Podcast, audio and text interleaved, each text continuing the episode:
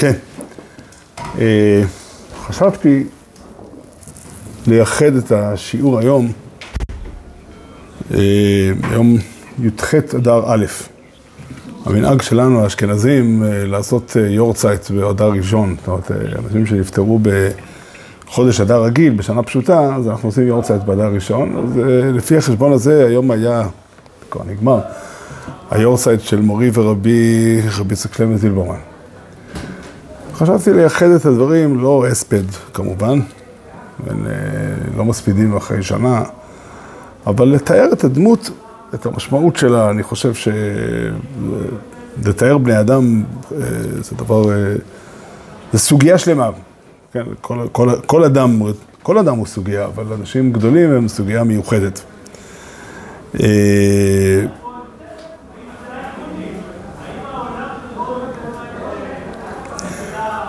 אני אתחיל, אתחיל את זה בסיפור, כן. אני הכרתי אותו עשר שנים לפני שהוא נפטר בדיוק. י"ח אדר תשנ"א. הגענו לשיעור חדש, שני אברכים, שיעור חדש מסילת ישרים. הוא למד ולימד מסילת ישרים שנים רבות מאוד. עוד הפעם ועוד הפעם ועוד הפעם, מאוד תפס אותו הספר.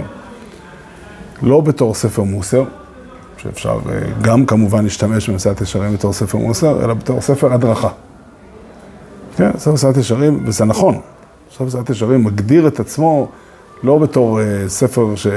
ספר, אני חושב שזה כמעט הספר היחידי שיש לנו בארון הספרים, שיש לו את היומרה להציג את דרכי עבודת השם, את כל דרכי עבודת השם, ככה כתוב בסוף הספר.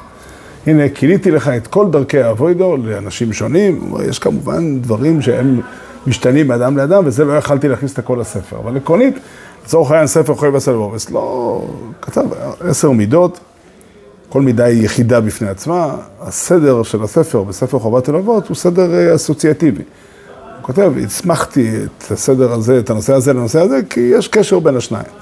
אבל אין פה סולם שנועד להדריך בן אדם ללכת, אדם יכול לקחת לצורך העניין את שער הביטחון בחובת הלבבות, להתחיל אותו לפני שער עובד עשרה הליקים. ושער התשובה ודאי יכול להיות קודם, השער האחרון בספר. ספר מסילת ישרים הוא ספר שנועד לתפוס, הוא בנוי על ברייתא של רבי פנחס בן יאיר, של תוירו מביא על ידי זעירוס, ריזוס, דקיוס וכו'. וכל אחת מהמידות מוגדרת על ידי הרמחל, ב... באופן, הגדרה רחבה, וכשאני אומר מדויקת, אני לא מתכוון לתת ציון שזה מוצלח, לא חלילה, לא זה מה שאני בא להגיד. מתכוון לומר, הוא מתכוון לצייר ציור שלם, מבואר ומוסבר, כן, של הדבר. לא רק להגיד כמה זעירוס זה חשוב, או איזשהם הבחנות בזעירוס.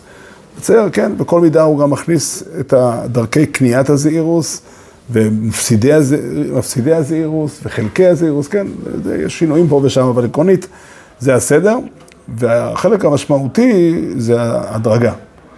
כן, ספר מדרגת הזעירות היא המדרגה הראשונה, ואחר כך משם עולים לזריזות, נקיות וכן הלאה, וכל מידה מגיעה אחרי המידה הקודמת, כן, יש חידוש שהרמח"ל מחדש, שקצת מכל המידות מתאימות, מתאים לכל בן אדם. זאת אומרת שגם אדם שאוחז בזעירוס צריך קצת חסידוס, קצת ענו וכו'. אבל עקרונית, צריך להגיד, כל בן אדם, ככה הרב זימן היה רואה את זה, כן? איפה אתה אוחז? הגעת כבר לנקיוס, תאירי, כן? האופן שבו הוא תפס את זה למעשה, היה ממש... מעביר צמרמורת, כן, הכל, מתי תגיע כבר לרוח הקודש, כן, אבל כשהתחלנו זו הייתה חוויה מאוד מאוד משמעותית, הוא קרא את הספר בתחילתו, יסוד החסידוס ושורש העבודה התמימה שהסבר ויסמס אצל עוד במח ובסל בעילומי, אני מדבר אתכם על השיעור הראשון, סתם אני יצאתי מהבית לרוב היהודי לשיעור מסילת ישרים, חשבתי, אשתי שאלה אותי, כמה זמן השיעור יימשך, זה לא סוכם מראש, סוכם רק שהשיעור יהיה גם בבין הזמנים, החוק בל יעבור, מה זה בין הזמנים? איזה מין המצאה הזאת שיש דעת שלא לומדים, ברוך אתה הדין אלוהינו מלך העולם שהכל נהיה בדברו. מאיפה דנתוני, כאילו, מאיפה למדת את הדבר הזה שנקרא בין הזמנים? אבל כמה זמן לוקח שיעור מסילת ישרים? התחלנו בשבע וחצי, ברבע לאחד אשתי, כן, איפה, מה קרה, וזה התחיל להרים טלפונים, זה לא היה עולם של פלאפונים לכל אחד. לנו לא היה ודאי, אני לא זוכרים, היה כבר אז פלאפונים בעולם, אבל קיצור. אחר כך עשה סדר שצריכים לסיים את השיעור בשביל האוטובוס, האוטובוס האחרון, לא, שלא נצטרך ללכת ברגל דרך, דרך, דרך הערבים וכו'. אבל, אבל הוא שאל את השאלה, כן, יסד החסידוס ששור שעבוידו התמימו, אני מספר את זה כדוגמה, שיסבר ויסעמס אצל עוד אמה חוי ועוסבוי, לא אומר, אז כתוב פה שיש חובה לאדם, כן, כתוב שם, הוא אומר צורך שיוסי מבוטו יום הגמוסוי בכל אשר הוא עומל כל ימי חיו. שאדם צריך לחיות כל החיים שלו בעמל לכיוון מסוים. ואז הוא שואל, מניין? מאיפה למד הרמחל שיש חובה? אולי אפשר אה, לעסוק בעבודת השם שעה ביום, שעתיים ביום. אולי אפשר בכלל להסתכל, כן, עבודת השם זה דבר חשוב, אחד הדברים שיש לי בחיים. כן, עכשיו, הוא ישב וחשב על זה, וכל פעם שלמד הוא למד מחדש. אם היינו מזכירים לדברים שהוא למד שנה שעברה באיזה חג, הוא אומר, יש לך זילברמן של שנת אלפיים, אז אתה רוצה לספר על זילברמן של שנת אלף תשע מאות? זה כבר מיושן. ועד הוא אמר שלכאורה אפשר להוכיח מהתורה. אפשר להוכיח מהתורה ש, שבאמת זה הסדר, שכתוב, בשבתך ובביסך ובלכתך ובדרך, או ואהבת את השם אלוקיך בכל לבבך ובכל נפשך. המשמעות היא שהחובה היא חובה כוללת, ואיך איך, איך עושים אותה? כן, לימים, הרבה שאחרי שהתחלנו ללמוד, יצא לאור ספר שנקרא מסילת ישרים מהדורה קמא. זה כתב יד של הרמחל שלא היה במשך מאות שנים, המהדורה קמא של הרמחל, ושם זה מופיע כדיון רשמי. בין החכם לבין החסיד, יש שם ויכוח בשאלה הזאת, האם עבודת השם היא מרכז החיים של האדם, אבל כן, הרזמיר אמר את זה אז, עוד לפני שהוא הכיר את זה במקור, כן? בעצמו, הוא אמר שזה היה ויכוח ששנוי בין אנשי מערב אירופה לאנשי מזרח אירופה. בזה חסידים וליטווקסים שווים, תופסים שעבודת השם הוא מרכז החיים, לעומת יקס וכאלה, זאת אומרת, מתכוון לומר, בשיטות מסוימות, ב- ב- אבל צורת הדיון הרצינית והראיות וכו', כן, חשבתי אז שישבתי שם באותו שיעור, תהיה לעצמך שאני כותב שטיקנטרי, באיליה אני סויד חי בבוידס השם, הוא לא... כן, בעולם שבו גדלתי, נראה לי שזה היה קצת מוזר, צורת הדיון. אבל הוא כך דן בכל שאלה, כל שאלה והחידושים שהוא חידש בתחום הזה. החידושים שהוא חידש בגישה הזאת. כן, למשל, כן, כולם יודעים שיש מצוות כיבוד אב ואם. אין מי שלא יודע. ואין מי שלא משתדל, מי שההורים שלו חיים, משתדל לקיים אותה, כן, יש דברים שאבא צריך. כן, אבל מה נכלל בכיבוד אב ואם? לחפש הגדרה יסודית, מה נכלל? הוא עמל בזה וחשב על זה, כן, עד שהוא מצא הגדרה שכתובה ברמב"ם במקרה. כן, הרמב"ם כתוב שיעשה לו כמו שעושה המשרת לרבו. מה הכוונה? הוא אומר, תראה, יש דברים ש... ש... ש... צורך העניין, ראש הממשלה לא עושה לעשות כוס קפה. למה? כי זה קשה לו? לא. הסדר הנכון הוא שיהיה לו משרת שיעשה לו כוס קפה. אבל ראש הממשלה עושה המון המון עבודה, הוא אדם שעובד הרבה שעות. זה לא נכלל בכיבוד אב. זאת אומרת, אבא הולך, אתה רוצה שאבא ירים טלפון, תשמע, אולי תלך היום לעבודה במקומי. לא. כבוד, כבוד, זה פירוש המילה כבוד. או לחילופין, האם כבוד זה גם בלב, או כבוד זה במעשים. זה, זה צורת דיון ש, ש, שדנים על שורשי הדברים. אתה יכול להסתובב בעולם, אני באמת אומר את זה, שכל ימי גדלתי בין החכמים, והרבה מאוד חכמים, אנשים גדולים באמת. ורוב הדיונים שהוא דן בהם, שהם מהותיים, כן? או למשל, מה התכלית של סיפור יציאת מצרים? מה מכוון? מה, כן, מה אתה רוצה שהילד שלך ידע בסוף הסיפור? כן, כן, אני זוכר שאמרתי, יש לי שכן שהוציא חוברת בנושא הזה, כן? הראיתי את החוברת הזאת פעם למישהו, ואמר לי, למה נפקא מינה? בכל מקרה זה אותו, אותו, אותה אגדה. כן, עכשיו, זה, זה, אבל זה, אצלו היה יסוד גדול בחיים, יסוד גדול שהוא עסק בו ב... ב באמת כן, מה היא מידס הזהירוס, המסילת ישרים, למה היא כל כך חשובה, לימוד, וכל כל דבר בלימוד היה מכוון למה זה, כן? היה מכוון, הוא ככה חי, החיים שלו השתנו, הוא גם uh, חינך ולימד אנשים בצורה הזאת, uh, uh, uh, uh, שנקרא מבחינתו ללמוד תורה, ללמוד על מנת לעשות, זה לא, uh, כאילו, השאלות הכי חשובות בחיים, הדברים הכי יסודיים בחיים, נבנו לפי, לפי, לפי העיון בתורה, בתורה שנכסה, בתורה שבעל פה, כן? לדוגמה, דבר שנפלא שהוא אמר פעם, תשימו לב מה זה נקרא ללמוד תורה שנכסה. הוא חזר על התנ"ך כולו, ומצא שיש בכל התנ"ך שלוש הגדרות לצדיק. יש הרבה דיבורים על הצדיק בתורה, בתנ"ך, כן? שהקדוש ברוך הוא אוהב צדיקים, ועוד הרבה, הרבה דיבורים שיש על צדיק. שחשוב לכבד את הצדיק, כן, אבל מה, מה, איזה מידה, איזה שלימוס יש לצדיק שעושה אותו צדיק? הוא עושה שלושה פסוקים שאומרים, עסוקים בזה. תחשבו לו לצורת החשיבה, ככה להקיף את התנ"ך, וככה להסתכל, לא לדעת בעל פה להגיד את כל ספר ישעי. לא יודע אם הוא ידע. כן, הוא הקליט את עצמו, חוזר על כל התנ"ך, על כל הש"ס, רמב"ם ומשנייס וזויר, כדי לשמוע בכל מיני זמנים שהוא צריך לעשות כל מיני דברים, תוך כדי הוא שם. הוא אומר, אני שומע בחצי ראש, אבל זה, זה נכנס. זה נכנס, כן?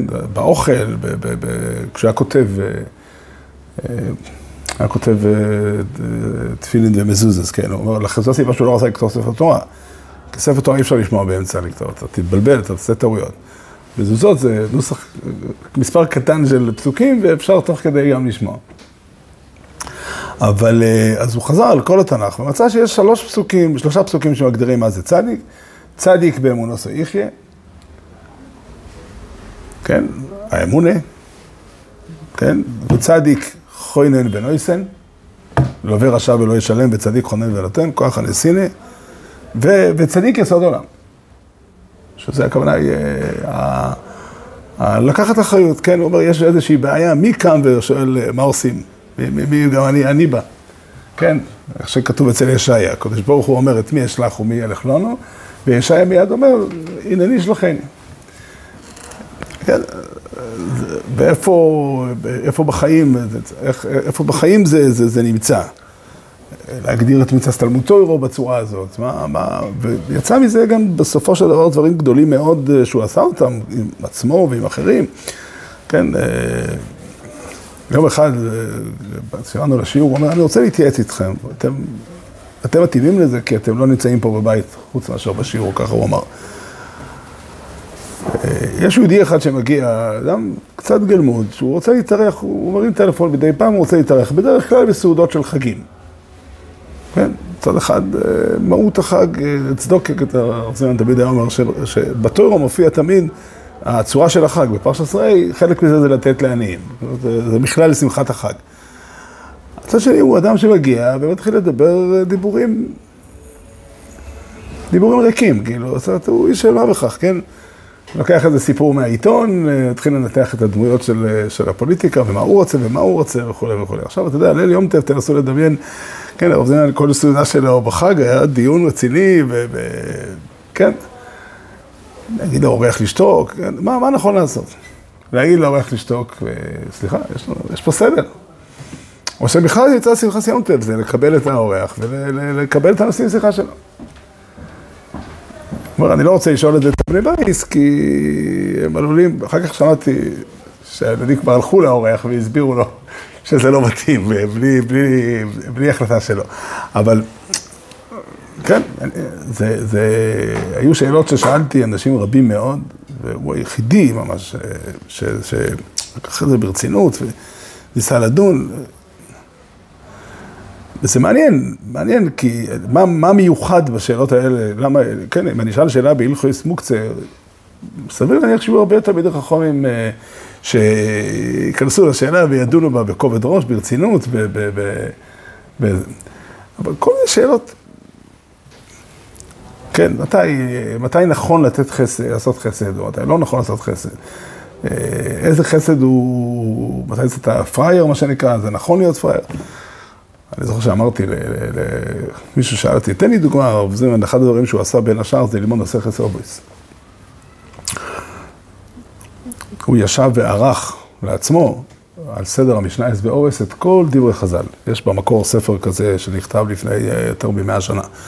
אורס ואבלי בירושלמי, אבל עכשיו, יחסית מעט חומר, הוא הוסיף, הוא מצא עוד הרבה גמרות שקשורות למשנה אס וכו' וכו', והעתיק אותם וכתב אותם וכו', כדי ללבן כל סוגיה, כן, כל סוגיה ברצינות, כן, הקינה, הטבע והכובד, כן, מה דעתך, הוא שואל, כן, או אני זוכר שואל, כן, אמר בן החוסי, אמר בדייקה, מה רוצה התנא שנעשה? אדם שירש מאבא שלו, חמש בתי חרושת של טקסטיל, אני משתמש במשל שלו, אם יש היום דבר כזה טקסטיל, שפה אחרת, בתי חרושת של הייטק, כן, מה הוא רוצה, שאני אוותר עליהם, שאני, למה נפקים הנה? ואמר בן החוסי, אמר בדייקה, אמרתי את זה למישהו אחד שככה הוא לומד משנה. הוא אומר, המהר"ל מסביר למה נחוסים, כן, הוא, הוא עסק, למעשה, איך, איך זה צריך להיראות, כן? איך הדברים צריכים להיראות. והוא באמת השקיע המון המון מחשבה על, על, על כל דבר. כן, האם אדם, ככה הוא סיפר, כל אחד הוא בא ושואל אותי, מה דעתך? הוא אומר, אדם פשוט שהתייגע הרבה להשיג כסף כדי לקחת חסנין רבונן. ויש לו בבית שישה חתנים, כולם תמיד חכמים. גם את הבנים שלו, הוא ברוב עמל גידל שיהיו תמיד חכמים. מגיע סעודת ליל יומתר או ליל שבס או חול המועד, והם מדברים בדברי תורה, ולא נעים לו לשבת שם שהוא לא יודע כלום. אז הוא שואל, ללמוד תורה, כדי להיות מוכן לסעודה שהוא יוכל להגיד איזה דבר תורה. זה נקרא הכובד שהוא פסול. נראה אלוהי מר, שמניעת ביזיון זה לא כבוד מגונה. מניעת ביזיון זה ראוי. אני חושב שזה מקסים, הרצינות והאחריות, כן? לא יודע כמה אנשים תמצאו שמוכנים לדון בשאלות כאלה. אחד הסיפורים הנפלאים, ביום כיפור האחרון לחייו, זה היה. מוצאי יום הכיפורים הוא התקשר אליי, אני עוד לא עשיתי אבדולה. והוא שואל אותי, תוך כמה זמן אתה יכול להיות כאן? אז אמרתי לו, רגע, אני צריך לטעום משהו, ובסוף סיכמנו שאני אהיה שם אחרי בבוקר. אז הוא אמר לי עד בלילה שהוא ביום כיפור קיבל על עצמו לכתוב ספר שיכיל את התשובות לטענות של האפיקורסים. אבל הוא, הכלל שלו שהוא לא מוכן לכתוב שום טענה של האפיקורסים, שום שאלה, יש לו איזה מקור בתורה. הרמב"ן, הרמב"ן בפרשת לך לך אומר, הרמב"ן שואל למה התורה מתחילה את הסיפור עם אברהם אבינו באמצע. ואמר השם על אברהם, לך לך מארצך. לא נכון להתחיל מה היה קודם. אז אומר הרמב"ן, אפשר להציע פירושים אחרים לשאלה הזאת, אבל הרמב"ן עונה, שהוא תפס את זה כמסקנה, שהתורה לא רצתה להביא את הוויכוחים שהיה לאברהם אבינו עם האפיקורסים, כי לא רצתה להזכיר דעות של אפיקורסים. אז, אז לכתוב ספר שיכיל את הדעות של האפיקורסס לא בא בחשבון. רק לכתוב את התשובות, איך נעסח אותם וכו' וכו'. אם אני ועוד חבר שהיינו ביחד בשיעור, האם אנחנו מוכנים להצטרף לעבודה הזאת? והתחלנו את העבודה. הסדר העבודה הוא קבע את הסדר, אנחנו נתחיל להעלות את השאלות, לכתוב אותם וכו'. והוא ישב בזה בשקופה ההיא כמה שעות כל יום. הסדר הזה נמשך פחות או יותר עד ט"ו בשבט. כן? בט"ו בשבט, אם אני לא טועה, ט"ו בשבט היה באותה שנה ביום ראשון, אני לא זוכר בדיוק, אבל על כל פנים באנו ביום ראשון אחד, והוא אומר, הבוקר היה פה פלוילי, אני לא אזכיר את שמו מפני כעסם של ה... כעסו של הציבור. היה, היה פה יהודי אחד ואמר לי, אה, אין לזה ספר הזה, אם השאלות לא יופיעו בו, זה לא יעניין, לא יבינו, לא זה, חבל על המאמץ. כן, שאלתי אותו, חוזרים ללמוד, למדנו ספר דצניוסי, אז חוזרים ללמוד את הספר דצניוסי. איפה השמונים וכמה דפים שכבר כתב לו? הוא אומר, כבר לא קיימים. זה מפחיד.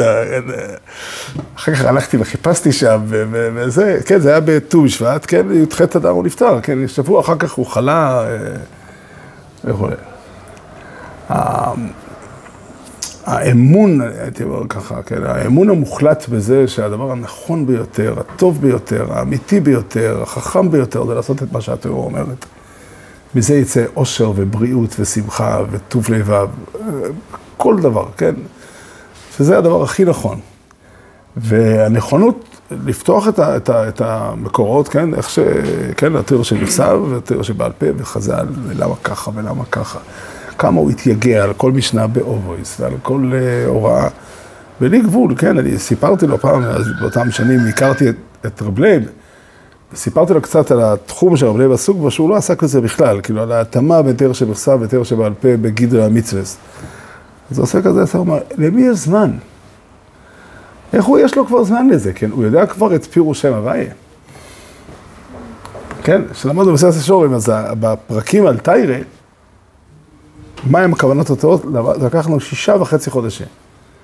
שוב, כל שיעור לקח, לא עד אחד בלילה, אבל משבע וחצי עד רבע לשתים עשרה. כן? ככה, זה לא, אתה יודע, אנחנו נתפסים שיעור מסייס שום, קוראים לזה ועד, לעולם שלנו. כן? אנשים לא יודעים. כן? באמת לא עלה בדעתו ולא עלה בדעת אף אחד כמעט להקליט, כן? כמות ההקלטות שיש לשיעורים שלו היא כמעט כלום לעומת... פה ושם היו נודניקים שהקליטו.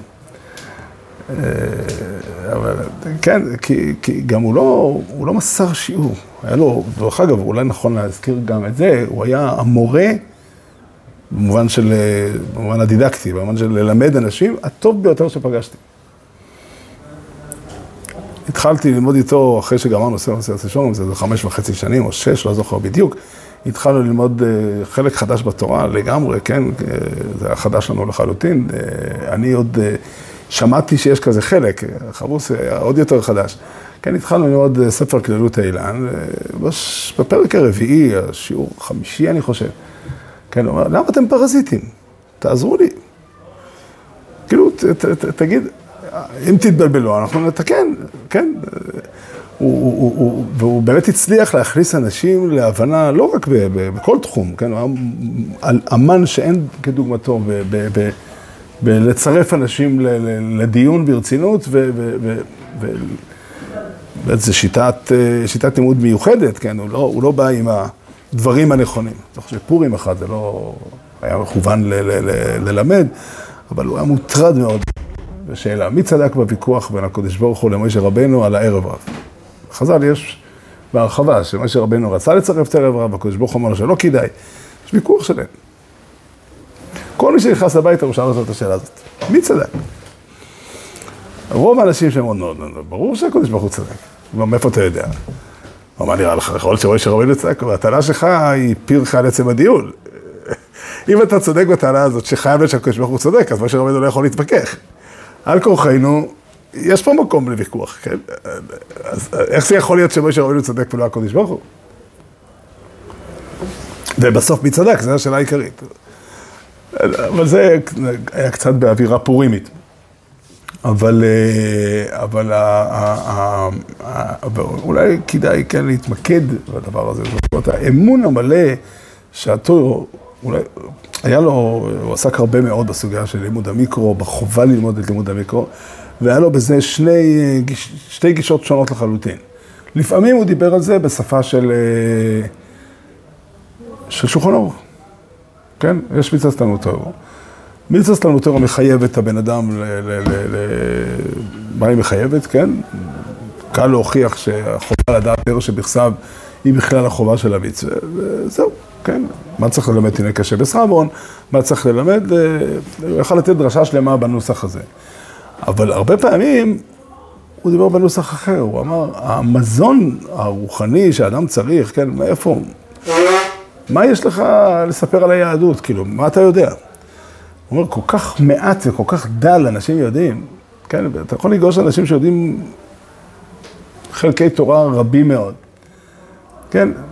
ואיך שהרמחל במסילת ישרים באמת, בהקדומה מדבר על זה, לא נתנו את דעתם לשאול את עצמם, כן, מה, מה עיקר הסיפור? מה הקדוש ברוך הוא רוצה? למה זה, כן, מגיע שבס, מגיע זה, באופן שיטתי ומדויק, הוא ככה עסק, זה סיפור שלא שמעתי את זה ממנו, שמעתי את זה אחד הבנים שלו, כן, הרבנית, הרבנית המנוחה. שלושה ימים לפני שהיא נפטרה, ככה הסיפור. היא קוראת לו לחדר, ביקשה לסגור את החדר, והיא אומרת לו, תראה, אני עוד מעט, זה כבר נגמר, אני עולה למעלה. מה יהיה שם? איך בן אדם מגיע לעולם האמת? אני מבקש מהשומעים כאן לנסות לרגע להיכנס לסיטואציה, כן? אדם חי עם אישה, לא יודע כמה שנים בדיוק, כן? ילד איתה שמונה עשרה ילדים, קבר איתה ילדה אחת. כן, אדם... היא הולכת למות עכשיו, כן? אין, אין... יש גבול כמה אפשר ל, ל, ל, להסיט את הראש מהמציאות. והיא שואלת שאלה נוראה.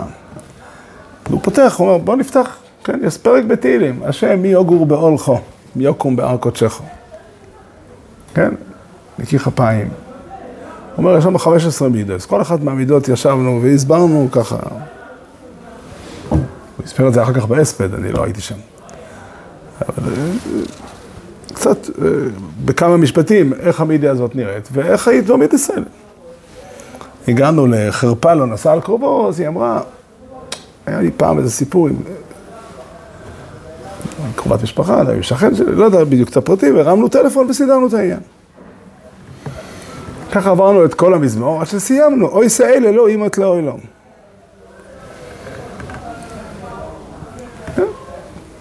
הכל בסדר. אפשר להיות רגועים. כמה זה פשטני מצד אחד, אבל כמה זה עמוק וחזק, וכמה עוצמה יש בזה.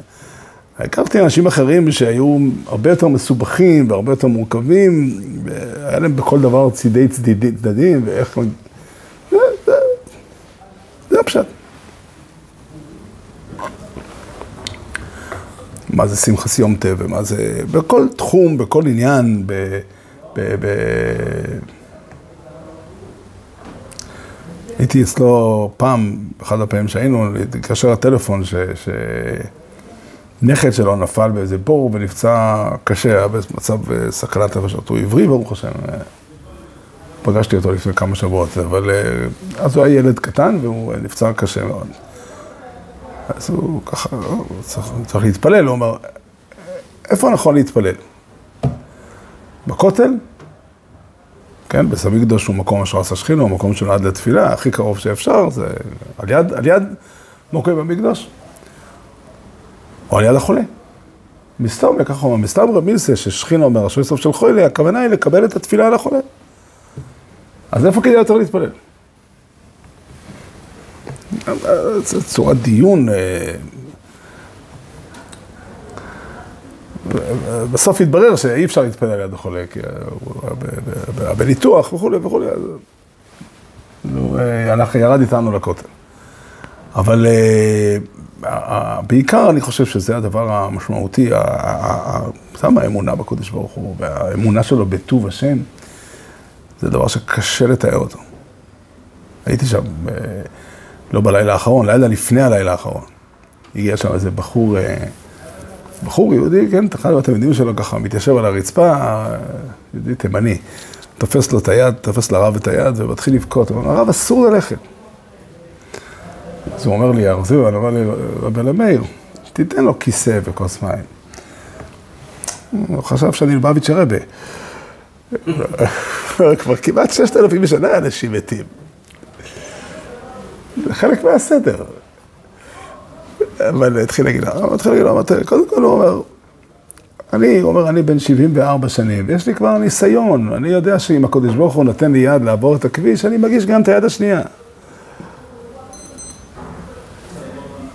עכשיו שם איזה נכד שלו, אומר, מה יותר טוב למעלה? אומר, זה אני לא יכול להגיד. דוד המלך אומר, מה בצע בדומי ברידיתי אל שוחס, היו איתך אופור, היה גיד עמיתךו. אבל זה הסדר, ככה צריך להיות. אחר כך הוא אומר לו, חוץ מזה, הוא אומר, כתוב בגמרא בעירובין נונדלד, אני זוכר את העירובין נונדלד, פני אודם כאיס והסודה, הלא לא נויציצים והלא לא נויבנה. אומר, תאר לעצמך שרבי יוחנן בן זכאי היה חי עד היום. אני אומר לכם, היה לו מספיק תוירו בשביל להגיד עד היום הזה. אבל התלמידים שלו, אף פעם לא היה מגיע תורם להגיד. הם היו יושבים ושומעים את התורה שלהם. אבל הקדוש ברוך הוא רוצה לתת מקום גם לרב עקיבא. רב עקיבא לא היה תלמיד, אני לא יודע למה הוא הזכיר את רב עקיבא, אבל רב עקיבא לא היה מהתלמידים של רבי יוחנן בן זכאי. אבל ככה הוא, ככה הוא הזכיר. דרך אגב, באותה הזדמנות הוא שאל, אז זה הדבר הזה שרבי יוחנן בן זכאי, ושימו לב לגישה, רבי יוחנן בן זכאי, הוא לא ידע באיזה דרך מוליך אינו ישראל. מה הוא חשב? שהוא עבריין? מה... ואין דבר שאתה יודע והוא לא יודע. אז אתה גם לא יודע איפה רבי יוחנן בן זכאי נמצא.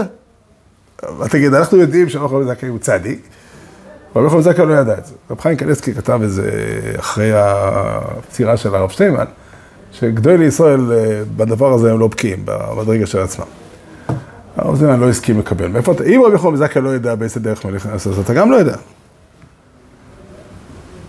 אז אנחנו באמת, אדם שהוא כל החיים לא הניח מיקרו במשנה, כמו שכתוב בגמורה, לא, לא, לא הלך דלת אמס בלא תוירו ותפילין וכו', ואתה עדיין מסופק בשאלה אם הוא הולך לגהנום, הוא הולך לגננה. אז איזה מין עולם הקודש ברוך הוא ברא? תשובה, רבי יוחנן בן זכאי היה זה שוויתר על ירושלים, כשאדריאנוס ששמע בשער בא המלך. זה צעד שאם בן אדם עשה, הוא לקח חיות על כזה דבר להחריב, בסנדו שחרב. לכן הוא לא ידע. ואתה יודע? כן. ולכן חזקיהו מלך יהודה הגיע לשם. פנו מוקלם לחזקיהו מלך יהודה שלו. חזקיהו מלך יהודה היה אדם שנלחם על ירושלים עד הרגע האחרון. והוא אומר לרבי יוחנן בן זכאי, במקומך אני גם הייתי נוהג כך. שלחו מהשמיים את חזקיהו מלך יהודה כדי לאשר לרבי יוחנן בן זכאי, לתת לו תשובה. מה, אתה יודע, אתה תאר לעצמך, אנחנו עד היום לא נדע אם רבי יוחנן בן זכאי הוא... זה הוא אומר שם באותו מעמד, כן, אתה יודע, בשעס מיסה עומד בן אדם, ו... אז הוא חוזר לאותו יהודי תימני, הוא אומר לו, תשמע, אתה עד היום שמעת ממני תוירו, הגיע הזמן שתלמד אתה. בני אדום כיס ועשוד. היה לו, הבת שלו נהרגה בפיגוע בכביש יריחו, בתשמ"ט. אני לא טועה, שתים עשרה שנים מהאסון הזה עד פטירתו שלו. כל שנה ביורצייט, בחשבן באיזה תאריך, הוא היה אוסף את המשפחה ואומר דרשה. שנים עשר השיעורים הללו, או שתים עשרה הדרשות הללו, נקראות בטוב השם. כן, ככה, ככה הוא חי. פעם... היה יהודי בשער חסד באותם שנים, שהכיר אותו טוב, והחבר שלו, שקרא לו יותר, נראה לי כמה אסונות היו שם. אז שאלתי אותו, את, את, את הרב, שאלתי אותו אם הוא הולך לנחם. אז הוא אומר לי, בכאלה מקרים אני לא הולך לנחם בשיבה. אני בא יומיים או שלושה אחר כך, ויושב עם הבן אדם ומדבר איתו שיחה רצינית. הוא אומר, הוא הוציא לי מהארון מחברת, הוא אומר, התחלתי לכתוב לעצמי מה אני הולך... לדבר איתו, עם האדם הזה, אחרי כזה אסון. הוא ישב על מהצוגיה. אגב, שאלתי אותו, הסיפור המפורסם על אורי זוהר, זה גם סיפור מדהים באמת. שמעתי שרב חיים גרנימן, זכרונו לברכה, אמר כמה פעמים, שעל הדבר הזה הוא מקנא ברב זילברמן. על זה שהוא החזיר בתשובה את אורי זוהר. זה באמת, זה לא רק הזכות של הצדיק הזה, זה זכות של הוא ומשפחתו וכו', אז זה גם המשמעות הקידוש הכללי בעניין הזה. אבל הסיפור היה שהיה זה שבע ברוכס של בעל תשובה שהרב זילברמן היה שם, ואורי זוהר גם ישב שם. אז אורי זוהר התחיל לדבר איתו, שאל אותו... האם אפשר לדון בשאלה על מה זה היהדות כן, יהדות לא וכו'. הם סיכמו ביניהם. דרך אגב, ישב שם, באותו שולחן ישב שם עוד יהודי בשם יצחק רבין. לימי, אז היה בן, לימי הוא נהיה ראש ממשלה שוב, אבל אז היה בן, בדיוק. והרצה ניער אותו אחרי הפעם הראשונה או שנייה. הוא מתרשם שהוא לא רציני. עכשיו, אורי זוהר אמר לי את זה, הוא סיפר לי. הוא אומר, אני באתי לשם שנתיים וחצי, פעמיים בשבוע. ולא רק ששום דבר לא זז בהתנהגות שלי, וזה לא הפריע להפרד, הדיונים נמשכו, וכל פעם הייתי רוצה להראות לו שאין סיכוי שאני חוזר בתשובה. אז לקחתי, הייתי מביא את הלחפניה, ועורך בפניו את הסנדוויץ'. פרוסה פסטרמה, פרוסה גבינה צהובה, רק לא ידעתי אז שזה רק דרבנן, לא מבשלים את זה ביחד. ואת זה הוא לא התנדב לספר לי. והוא היה שאל אותי אחר כך בחיוך, רב אורי, איזה קפה עושים לך אחרי כזו ארוחה? ואני שאלתי את הרב, שאלתי אותו, מאיפה היה לרב את החומרים? לימים החומרים שלו עברו לערכים, הם שכללו אותם הרבה, אבל החומרים שהערכים משתמשים בהם בנויים בבסיס לדברים שלה. אז הוא אמר לי, עשרים וחמש שנה קודם לכן ישבתי לעצמי ושאלתי, יום אחד יבואו יהודים חילונים וישאלו אותי, למה אני דתי? לא צריך להכין תשובה?